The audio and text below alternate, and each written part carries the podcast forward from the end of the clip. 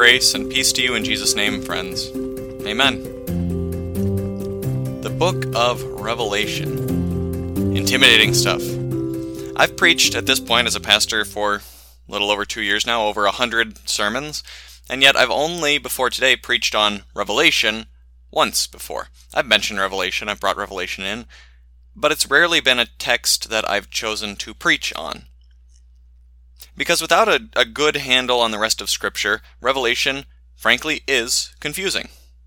And so to preach on Revelation, I have to assume that we've already got a lot of background knowledge, biblical background knowledge at hand for us to get into that book.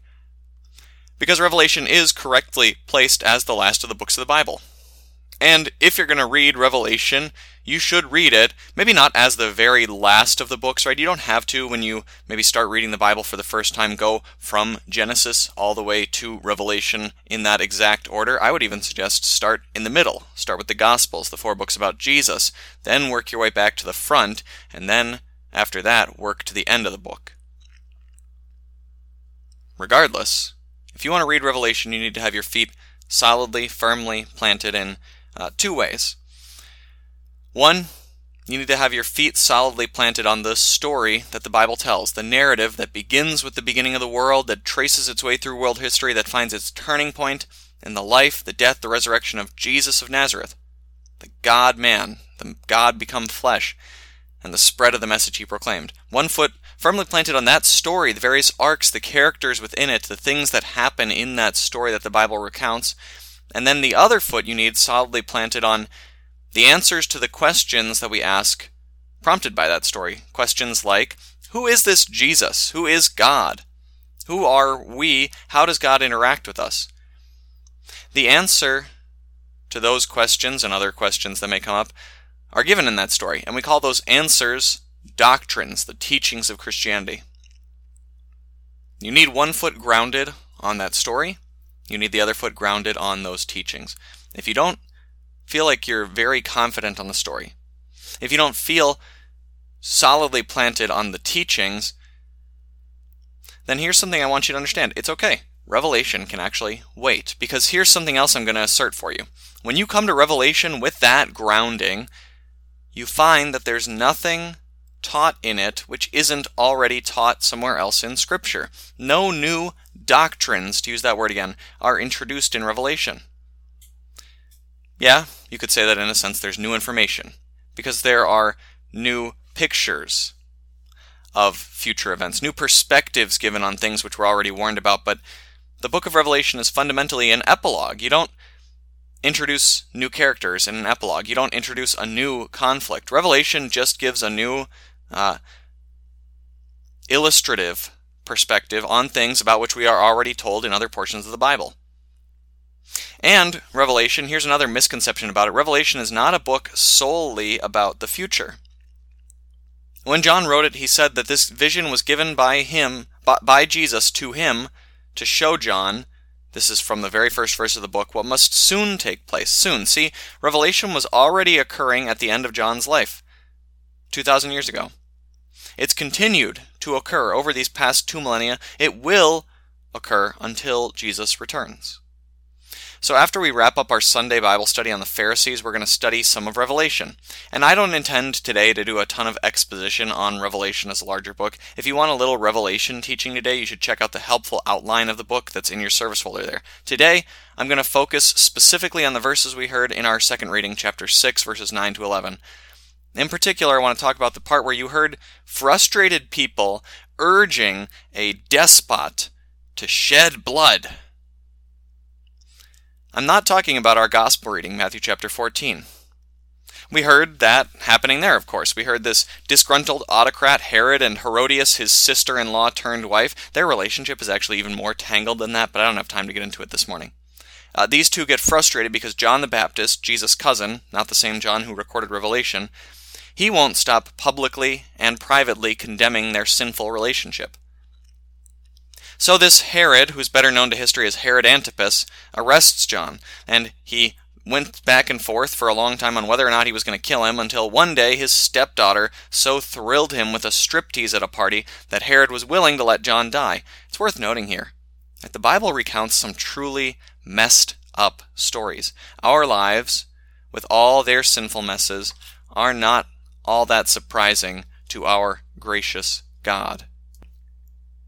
Of course, Herod wasn't really doing anything special or new. He was just following in that grand tradition of dictators and strongmen all throughout history, wherein they murder those who would contradict the big man. In the Roman Empire, we had Sulla and Marius and Caligula. In China, we had Dong Zhuo in the classical era and Mao in the, the modern era. We had Idi Amin and Stalin and Pinochet. Herod was no special case. In fact, his reluctance to kill John in the first place we should probably note as remarkable self control from someone who could essentially act with impunity. We call these kinds of rulers despots, generally, this kind of ruthless, unprincipled autocrat. But the word despot itself is originally just a Greek word that had no negative connotation. In fact, it's the very word that addresses God in our second reading. Your English Bible read this way How long, sovereign Lord, holy and true until you avenge our blood? That title, sovereign Lord, is just one Greek word, despotes, despot. I'm going to give you a little translation philosophy around that word.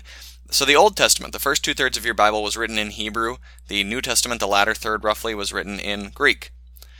Before the New Testament was written, the Old Testament was translated from Greek from Hebrew into Greek. And that translation was called the Septuagint. And in the Septuagint, a particular Hebrew name for God, Yahweh Sabaoth, the God of armies, the Lord of armies, was translated into Greek simply as despot. That Hebrew title denoted God as the one who commands the angelic armies of heaven. He's the commander in chief of the celestial armies. He's the one who administers control over the unseen spirits, whom the Bible promises are continually looking after you. The mission of heaven's army is very simple to serve and protect his people, the Christian church. As the book of Hebrews says, all angels are ministering spirits sent to serve those who will inherit salvation. So, Sovereign Lord is one traditional translation of that Hebrew title. Some newer Bible translations render it Lord Almighty, some older ones, like the King James, Lord of Hosts. It's this name, in particular, which John hears spoken in heaven, which he records here as Despotes, Sovereign Lord, Lord of Hosts, God of heaven's armies, Commander in Chief of the greatest fighting force the universe will ever know. That's the God to whom these people John sees are crying out. So, who are these people? And what is it they want God to do? John identifies them for us in verse 9. When he opened the fifth seal, I saw under the altar the souls of those who had been slain because of the word of God and the testimony they had maintained. The fifth seal. So, one of John's visions in Revelation involves Jesus breaking open seven seals on a scroll to unravel it. The scroll represents knowledge of the future, and the seals, when they are opened, produce visions of distant conflict, of conflict close to home, of economic distress, of death, of persecuted Christians, of natural disaster, and of God's silence. These seven seals are the seals on the future. And what we learn is then that we will see these things before the world's end. Indeed, that they have always been a part of our world conflicts and famines, the persecution of God's people, natural disaster, and God's apparent silence in the face of it all. What we learn from that vision is that without Jesus, we will only ever see those things. The true future, the future in which Christ will return as the victor over sin, death, and the devil, that future would be hidden from us behind these seals. Only Jesus can break open these seals and show us the victory coming behind them. But again, I don't want to talk about Revelation as a larger book this morning. I'm focusing on these verses, so I want to focus on this particular seal that's opened here, this fifth seal. And one thing that can block our vision of the future is persecution of God's people. When we suffer, or when we see other Christians suffering, such troubles can cause us to doubt God's promises. So we need Jesus to open this seal here. We need God's suffering servant to show us that there's a future behind persecution. We need the Savior who rose on Easter with holes in his hands and feet and side to assure us that we can face ridicule and rejection and scorn and abuse with joy and confidence. But it still hurts. And so, what John hears is those saints who have passed on from this vale of tears, whose persecutions have ended, sometimes with their own deaths, they're shown crying out to God, When will you make good on your promise? We heard what that promise was in our first reading from Deuteronomy. God will avenge the blood of his servants. He will take vengeance on his enemies. The saints in heaven are just asking, When, Lord? When are you going to take a leaf out of the book of all these other despots and make heads roll? That kind of language can unsettle Christians. Because we know that we are personally each called as followers of God to live lives characterized by meekness, by humility, by gentleness, by love. How can that possibly interact with a God who promises to make his arrows drunk with blood while his sword devours flesh? How can his people called to be one way and God seem to be a very different way? We may have trouble understanding this as modern Westerners who almost never face real persecution. Right? Because sure, somebody may reject my invitation to church. Someone may call me something like a homophobe for my beliefs about human sexuality. But thanks be to God that we do not live in a place where we regularly need to fear the possibility that our church will be burned down, that our Bibles will be confiscated. No, the more present dangers for us, far and away, are that our churches sit half empty, or that our Bibles go unopened. This is not so in every place. In fact, most months you can read stories in the Forward in Christ magazine about the hardships that our global brothers and sisters face. The article that starts on page 7 this month, in fact, doesn't even use the name of the country spelled C H I N A because the details in it could lead to trouble for underground Christians there. This is the crux of the complaint of these souls under heaven's altar. They lived as they were called to live, meekly, humbly, gently, lovingly, and in return, they were persecuted, rejected, sometimes killed. So, will God do anything about it? That's the question that drives the objection of these saints in heaven. Is God going to do something about it, or is his so called mercy actually just apathy? Some despots in history have murdered for their own personal agendas, pretty much all of them have. But the most successful, generally, they do so while convincing their group. Right? A good despot always has to have a group that he's representing, that they are under attack, that he will defend them from the ravening hordes threatening their way of life. It's a very seductive claim, as seductive as Salome's dance. And just like Salome's dance, this claim can make otherwise rational people clamor for the blood of their neighbors. Watch out for those who would manipulate you with such words. God does not murder out of self interest. There is nothing he stands to gain from such an action. Beyond that, and this is what sticks in our craw in particular, God does not often kill to protect his people. Not that he never has. 185,000 Assyrian soldiers died in 701 BC before the gates of Jerusalem when God stepped in to protect his city. But throughout the Bible, we find this hard to swallow pill God allows his people to suffer. He allows them to be persecuted and oppressed, he allows them to die. He's the worst despot ever. Well, of course he is by worldly standards, because as Jesus says, My kingdom is not of this world.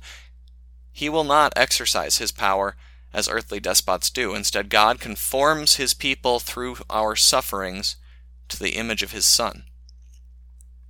Christ suffered. Christ was rejected. Christ died. So he warns his followers. John chapter 15 If the world hates you, keep in mind that it hated me first. If they persecuted me, they will persecute you also. So here's the answer those saints in heaven are given. They are given the white robes won for them by the Savior. Throughout the New Testament, this picture of a white robe denotes the status of righteousness in the eyes of God, which believers have through faith in Jesus. To believe in Jesus as your Savior, to turn away from relying on your works and your goodness, is to be clothed in Jesus' perfection. Through faith, God covers over your sin, your failure, your inability to earn forgiveness covers that all over with Jesus.